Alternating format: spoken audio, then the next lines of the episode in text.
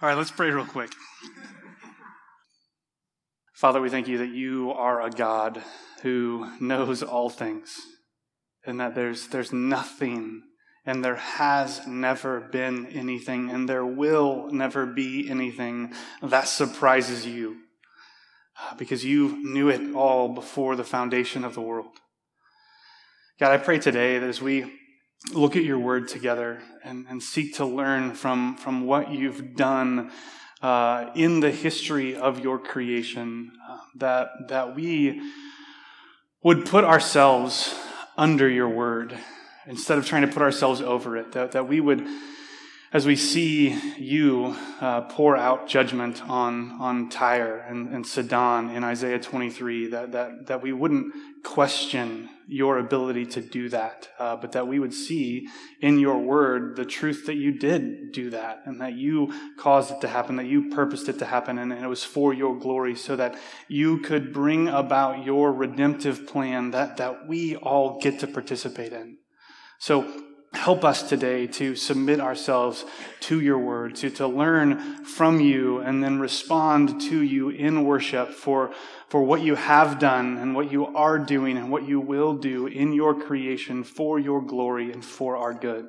God, we thank you that you sent your Son, that you are, are full of compassion and abounding in mercy and grace and steadfast love, and that we get to witness that in the person of Christ on the cross. Even as we long for his return to make all things new and all things right. Jesus, in your name we pray. Amen. All right, where are all the kids at today? Because you're in here, you're not in Kids Connect. All right, kids, today, what we're talking about is we are talking about God kind of pouring out judgment on this nation of people. And uh, this nation is, was, was called Tyre, kind of like a tire on your car, but it was a city. And this city was a well known city in the ancient world that sent ships and boats all around the region to, to trade. Does anybody know what trade is? What's trade? What do you think, Landon? All right, so you get things by giving somebody something, right? So, like if you had a baseball card that I wanted, I would give you a baseball card that you wanted, right? That's trading. Yeah, that's exactly like what they did. Only Tyre had tons and tons and tons and tons of stuff. They had lots of money, they had lots of food, and so they went all around the world trading what they had. And because of that, there were people all around the world that depended upon Tyre. And so one of the things we're going to find out in our passage is that when God kind of pours out judgment on them, it doesn't just affect them, it affects people all over the world. Um, and in doing that, he's letting people know that it doesn't matter how much stuff you have. It doesn't matter if you have all the stuff. Even if you have all the stuff, you still don't have what God has. Right? Because sometimes we think that like if, if I've got all the baseball cards, then I don't need anything from someone else. I don't need to trade anybody any baseball cards because I've got them all. So I'm kind of, I have everything I need. And Tyre thought they had all they needed. They thought that they were fine. They thought that they would kind of exist forever as a world power that had what everybody else wanted. But what they find out in our passage today, as God pours out judgment on them, is that they didn't have what they needed. What they needed was trust in the Lord. What they needed was dependence on Him because He was the one who was in control of all things. He was the one who owned everything that they thought they owned. Uh, and so, kids, I would encourage you to go home and talk to your parents about how they are tempted to trust in the things that they have how they are tempted to look at their savings or their finances or their house or their cars or their things uh, and trust in those things instead of trust in God. And parents, I would encourage you to, to have that conversation with your kids uh, and be real and be honest and uh, help them learn to value God more than things and value other people more than things, uh, even as they see you try to do it and fail at times. Um, if you would, go ahead and open up your Bibles to Isaiah 23. We're going to read the whole passage to, to kind of start it off this morning. The oracle concerning Tyre. Wail, O ships of Tarshish, for Tyre is laid waste, without house or harbor. From the land of Cyprus it is revealed to them Be still, O inhabitants of the coast. The merchants of Sidon who crossed the sea have filled you. And on many waters your revenue was the grain of Shihor, the harvest of the Nile. You were the merchant of the nations. Be ashamed, O Sidon, for the sea has spoken the stronghold of the sea, saying, I have neither labored nor given birth. I have neither reared young men nor brought up young women. When the report comes to Egypt, they will be in anguish over the report about Tyre. Cross over to Tarshish. Wail, O inhabitants of the coast. Is this your exultant city? Whose origin is from days of old, whose feet carried her to settle far away. Who has purposed this against Tyre, the bestower of crowns, whose merchants were princes, whose traders were the honored of the earth? The Lord of hosts has purposed it to defile the pompous pride of all glory, to dishonor all the honored of the earth. Cross over your land like the Nile, O daughter of Tarshish. There is no restraint anymore. He has stretched out his hand over the sea. He has shaken the kingdoms. The Lord has given command concerning Canaan to destroy its strongholds. And he said, You will no more exalt, O oppressed virgin daughter of Sidon. Arise, cross over to Cyprus. Even there you will have no rest. Behold, the land of the Chaldeans. This is the people that was not. Assyria destined it for wild beasts. They erected their siege towers. They stripped her palaces bare. They made her a ruin. Wail, O ships of Tarshish, for your stronghold is laid waste. In that day, Tyre will be forgotten for 70 years, like the days of one king. At the end of 70 years, it will happen to Tyre as in the song of the prostitute. Take a harp Go about the city, O forgotten prostitute. Make sweet melody. Sing many songs that you may be remembered. At the end of 70 years, the Lord will visit Tyre, and she will return to her wages and will prostitute herself with all the kingdoms of the world on the face of the earth. Her merchandise and her wages will be holy to the Lord. It will not be stored or hoarded, but her merchandise will supply abundant food and fine clothing for those who dwell before the Lord. So today, obviously, we're back in the book of Isaiah. And it's been a bit since we've been in the book of Isaiah. So tell you, uh, give you a little recap about where we've been. Um, the first section of Isaiah was chapters 1 through 12. And it was kind of, you know, in, introducing the book, telling us about what it was that Isaiah was going to spend 66 chapters prophesying about. So, what what he did was he, in the first 12 chapters, what he's doing is he's telling about how God's judgment is going to come against his people because they've failed to trust in him. Instead of the to other nations all around him. They've turned to uh, Assyria, and then when Assyria was found out that they were going to be the threat, they ended up trusting in all the other nations around them. And so God's point is that He's going to pour out judgment on them, uh, and that's kind of what He's telling them in the first 12 chapters. He's telling them about this judgment that's going to come, but after this judgment, uh, He also kind of sprinkles throughout the first 12 chapters these glimpses of salvation that's going to come. There, there's hope even in the face of the judgment that's going to come. And so in chapter 2, he tells us that the mountain of the Lord is going to be made the highest of all the mountains, and the nations are going to stream to the mountain of the Lord in order to get the wisdom and the peace that's there. And then in chapter 4, he talks about how the branch of the Lord is going to be made beautiful and glorious. There's going to be salvation that's going to come out of Israel, not just for its people, but for the whole world. And then in chapter 7 through 9, we find out about this, this great light that is coming into the world world in the form of a, of a baby. And this baby is going to be this great king who's wonderful counselor, mighty God, everlasting father, prince of peace, and like his, his kingdom and his peace. It's not going to have any end. And then in chapter 10, we find out that even after God pours out judgment on his people at the hands of Assyria, there's going to be a remnant of people that are left that are going to trust in the Lord. And then when we get to the end of the section, it kind of peaks in chapters 11 and 12, and we find out more about this king that's going to come, and he's going to bring bring God's kingdom into the world and God's salvation into the world. And he's going to be the kind of king that Israel has always longed for and that all the nations have always longed for. And then we got to chapter 13. And in chapter 13, Isaiah kind of shifts his focus. He's no longer focused on Israel and Judah, kind of his, his own land. He starts talking about all the other nations around them. And so there's just this long series of oracles against other nations. So he talks about Babylon, and he talks about Egypt, he talks about Moab, he talks about Philistia. And then in today's passage, he talks about Tyre and Sidon. And this section kind of runs all the way to the end of chapter 27, where, where the focus isn't so much on Israel and Judah, but it's on all the other nations around them. And what's happening there is that he's calling God's people to trust not in any of these other nations for help, but to trust in the Lord. And so Isaiah is trying to communicate to these people that they shouldn't trust in these other nations because these other nations are going to fall too. And so he starts with Babylon.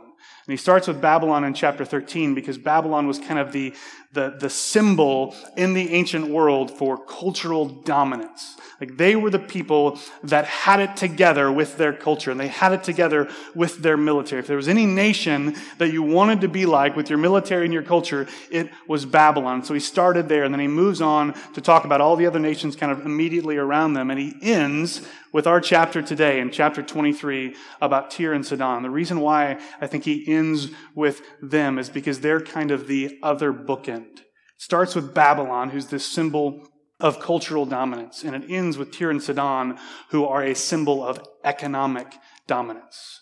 They were the wealthiest of the wealthy. They were kind of proverbial known, proverbially known throughout the ancient world as a symbol of wealth and, and kind of prideful wealth. We have what we need. We don't need anything else. If you need anything, come to Tyre and Sidon because we have it and we can give it to you. Uh, and so that's, that's kind of why he finishes here. He goes all around the world and he finishes with this nation, which was known for its wealth. Um, and we're going to come back next week and start 24 to 27, which is kind of like Isaiah's apocalypse. He's talked about all these individual nations. Then he's going to talk about how God's going to judge the entire world in chapters 24 through 27. But even there, there's going to be hope. There's going to be salvation. So today's passage chapter 23. It's an oracle about Tyre and Sidon. It falls into two sections. The first 14 verses are just focusing on Tyre's fall. Like they're, they're going down. This is how they're going down. This is why they're going down. Then in the last four verses of the chapter, it comes to talk about how they're, they're, they're going to rise up again. They're not going to stay down, but when they rise, their purpose is going to be a little different. And so the first 14 verses talk about the fall. And it starts and ends with this, this phrase, Wail, O ships of Tarshish, for Tyre is laid waste. Tarshish uh, is hard to say. And uh, what it was is it was one far flung colonies around the world. So Phoenicia was a was kind of a world power. Tyre and Sidon are two of its leading cities. And they, uh, kind of like England used to do, wanted to kind of spread their power all around the world. And so uh, Tarshish was one of kind of their furthest colonies in what is now Spain. And so the reason why he starts and ends with wailing for the ships of Tarshish is because they were fully dependent upon Tyre and Sidon. The ships would go back to Tyre and Sidon to get food, to get supplies, to get things they needed, and they would take them back to that far, kind of flung out colony in order to provide what the people needed to live the kind of lives that they lived and survive. And so it starts with this note of wailing because they're finding out about it and they don't have a harbor to return to. Then he moves on as the kind of news spreads around the world. Uh, it's, it's revealed to them from the land of Cyprus. Then he says, Be still, O inhabitants of the coast. And the reason why they're still is because they're silent, because their supply of food is gone. The merchants of Sidon who crossed the sea have filled you. Uh, he goes on to talk about how uh, their, their revenue was from the grain of Shire, the harvest of the Nile. They, they got stuff from uh, Egypt and they spread it around the world. And so all this news is just kind of spreading around the world that this, these two major cities have fallen. Uh, he goes on to talk about the sea itself, kind of lamenting the fact that the people of Tyre and Sidon are no longer upon the waters.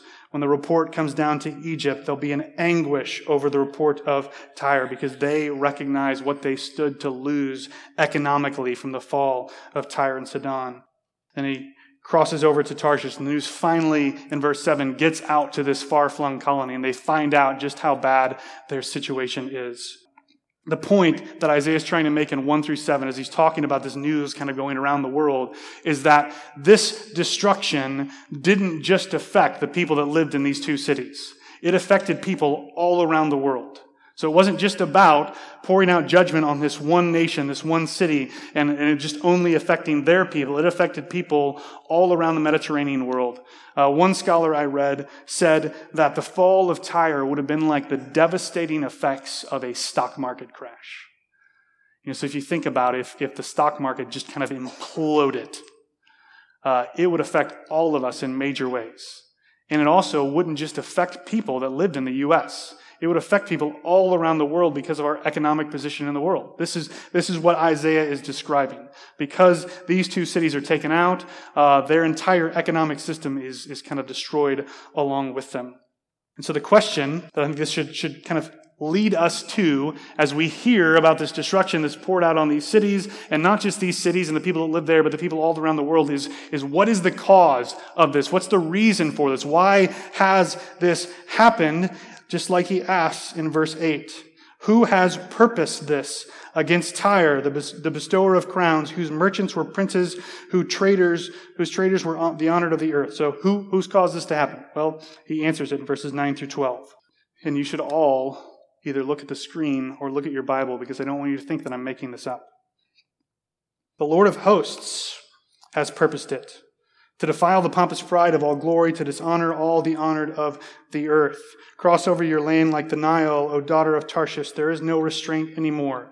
He, the Lord, has stretched out his hand over the sea. He has shaken the kingdoms. The Lord has given command concerning Canaan to destroy its strongholds. And he has said, You will exult no more, O oppressed virgin daughter of Sidon. Arise, cross over to Cyprus even there you will have no rest. So, the answer of who's caused this to happen, who's planned this, who's determined this to take place, just like we talked about a few weeks ago when we talked about God's will, it's that God has purposed this. The Lord of hosts has planned this. He's the one orchestrating. He's the one who's decreed what's going to take place. And he even says that even if you know the people should should should flee to Cyprus, but even as they flee to Cyprus, they're not going to find rest there um, Isaiah is communicating to his people and to us through God's word that the Lord is the one who's orchestrating the events of history for his purposes. It's not out of control. It's not surprising him. It doesn't catch him off guard. It's not something that he has to react or respond to. It's something that he has purposed and he has planned. And now he's just announcing it to the world so that they know what has taken place. And again, that's what Isaiah tells us in verse 8. He moves on to talk about what comes next. Uh, says, Behold, the land of the Chaldeans. This is the people that was not. Assyria destined it for wild beasts. They erected their siege towers. They stripped her palaces bare. They made her a ruin. So here, Isaiah is referring back to kind of what happened to Babylon. And it's because this is an announcement right? He's not just describing what has happened, he's describing what will happen and what it's going to be like. And so, as he's announcing this to Tyre and Sidon, he's saying the Babylons have already been taken out. Assyria has, has taken them down. And so, the point for Tyre is to say, if, if they can fall, so can you. They were known for cultural and military dominance. You're just known for your money. And your money can't buy you out of this situation because their military and their culture couldn't get them out of theirs. He finishes by bringing it back to the beginning in verse 14. Wail, O ships of Tarshish, for your stronghold is laid waste. Then he moves in verse 15 to talk about what comes next. In that day, Tyre will be forgotten for 70 years, like the days of one king. At the end of 70 years, it will happen to Tyre as in the song of the prostitute. 70 years here is just kind of a, a, a, round number to describe a long but a limited time. It's often used in literature during this time to, to carry that kind of a meaning. It's just saying it's, it's going to be a while. They're going to be down for a while, but that's going to end. Um, I don't think we have to push this to a little literal 70 year time um, because uh, Scripture just doesn't do that in every place. I think sometimes when it uses 70, it means 70, but sometimes it doesn't. Uh, so if that's confusing to you, you know, welcome to poetic parts of the Bible. And then he says, after 70 years, they're going to rise up. And it's going to happen to them as in the song of the prostitute. Take a harp, harp, go about the city, O forgotten prostitute, make a sweet melody, sing many songs that you may remember, or that you may be remembered. And then he explains this in verse 17. At the end of 70 years, the Lord will visit Tyre, and she will return to her wages and will prostitute herself with all the kingdoms of the world on the face of the earth. So what's going to happen is after this 70 year period, this long but limited time, Tyre is going to rise back up and they're going to return to their ways. They're going to prostitute themselves. They're going to do anything and everything for money and for wealth so that they can build themselves back up. They're going to begin doing the same things that they were doing before, but what's going to happen now is going to be different. Verse 18. Her merchandise and her wages will be holy to the Lord. It will not be stored or hoarded, but her merchandise will supply abundant food and fine clothing for those who dwell before the Lord. I think his point is as he leads into this kind of worldwide judgment that's coming in 24 through 27 is that at the end of all things, their money isn't going to be theirs anymore. Those who pursue wealth in this world don't get to keep it at the end. Instead, it comes to God so that he can use it for what he wants to. So I think that there's a, uh, you know, this is a biblical mandate for redistribution of wealth, is what I'm saying. That's not what it's saying.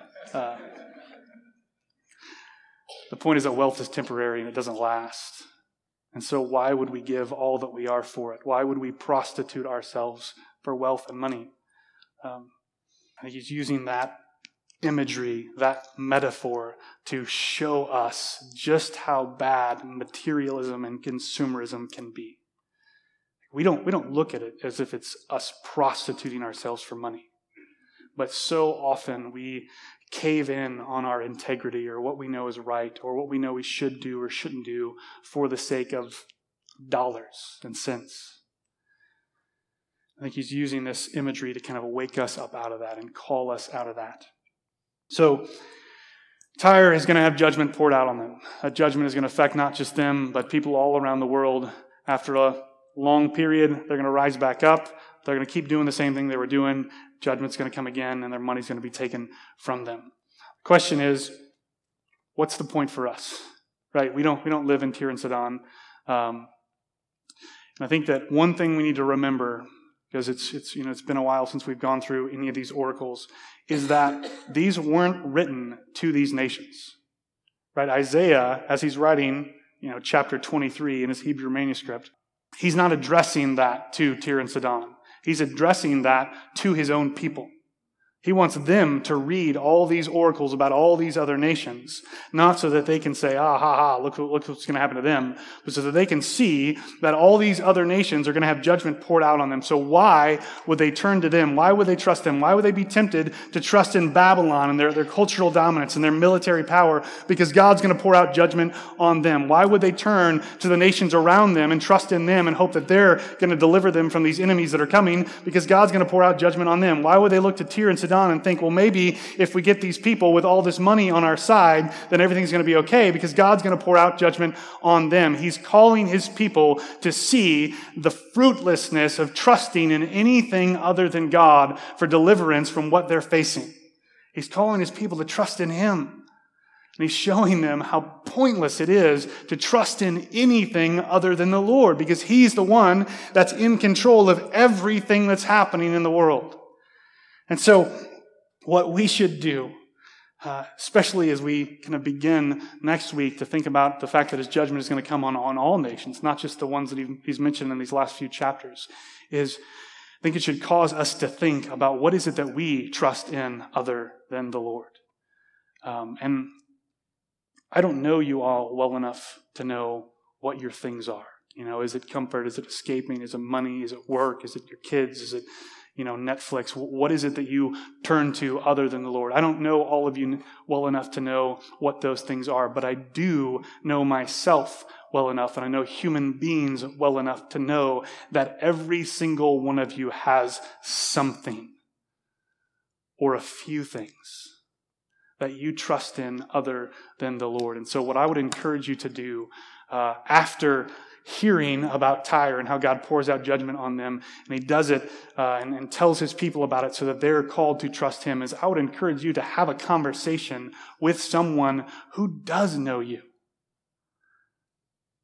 That, that after today's passage, after hearing about Isaiah 23, after you know all these series of oracles that we've gone through together as a church, that you would sit down and talk with someone and get real about the things that you turn to other than the Lord.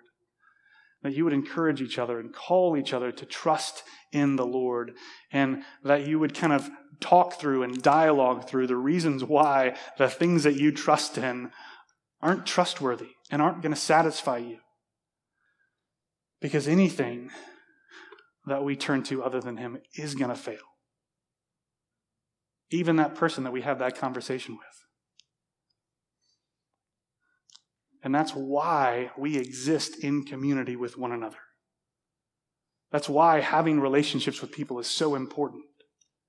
Because we learn primarily not by listening, but by processing stuff with other people in the context of community. The reason why I think God has joined us together as a body is because you all don't struggle with what I struggle with. Or even if we do struggle with the same things, we struggle with them in different ways.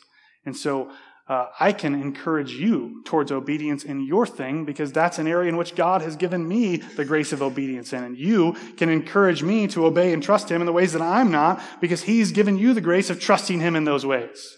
And so sit down with people, talk about these things, have these conversations because we are all the time tempted to look to things other than the Lord. And so pray for one another, talk with one another. Um, as we celebrate the Lord's Supper today, I would encourage you to think about the, the truth of what the gospel represents, um, especially in light of this passage, because it's really easy to read a passage like this, especially in the Old Testament, and think, you know, like, how, how could God have planned this event that, that poured out destruction on a city, and then affected people all around the world. Like, how, how can he pour out his judgment on these people um, and that be, that be fair or that be right or that be a good thing to do? That, that, just, that just doesn't seem like the God of the Bible to me. Um, and my response would be is if, if, if that doesn't seem fair to you, then everything the Lord's Supper represents doesn't seem fair to you because it's, it's on the cross that God pours out judgment uh, against all of our sin, past, present, and future, against all of my sin and all of your sin, uh, on the only person in the history of the world that was innocent and didn't deserve it. And so we can't look at Tyre and Sidon and say that's just not fair. The cross wasn't fair.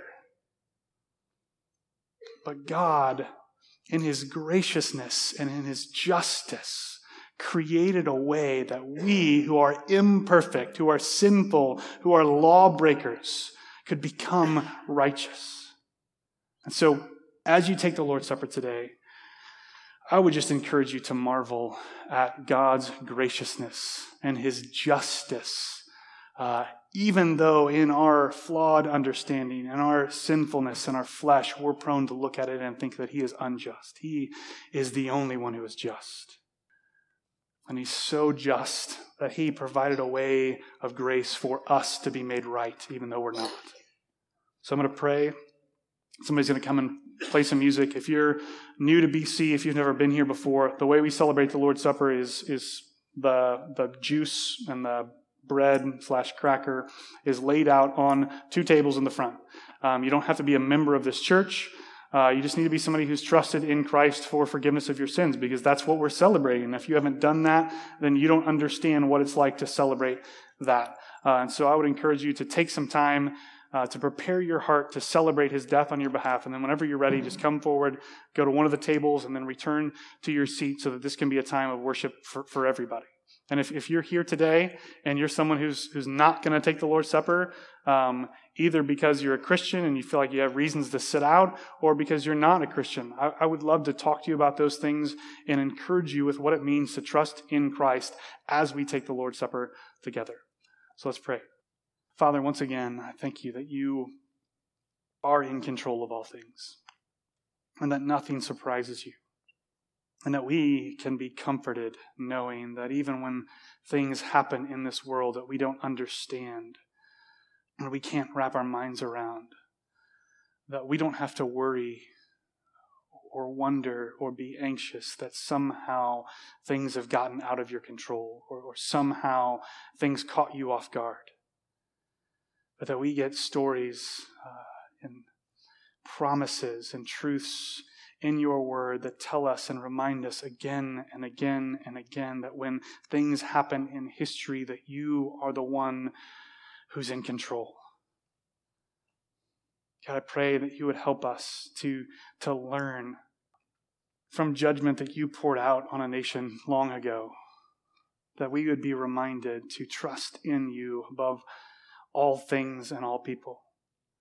Help us to, to have a conversation with someone uh, and many conversations after that calling one another towards repentance and towards trusting you wholly and not leaning on ourselves or anything else.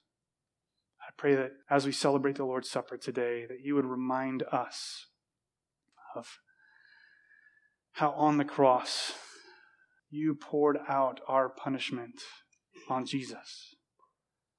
That he bore the wrath that we should have bared, that he took the punishment that, that, that should have been on us so that we could be made right, that his righteous life counts for us. Help us to celebrate your graciousness and justice working side by side on the cross.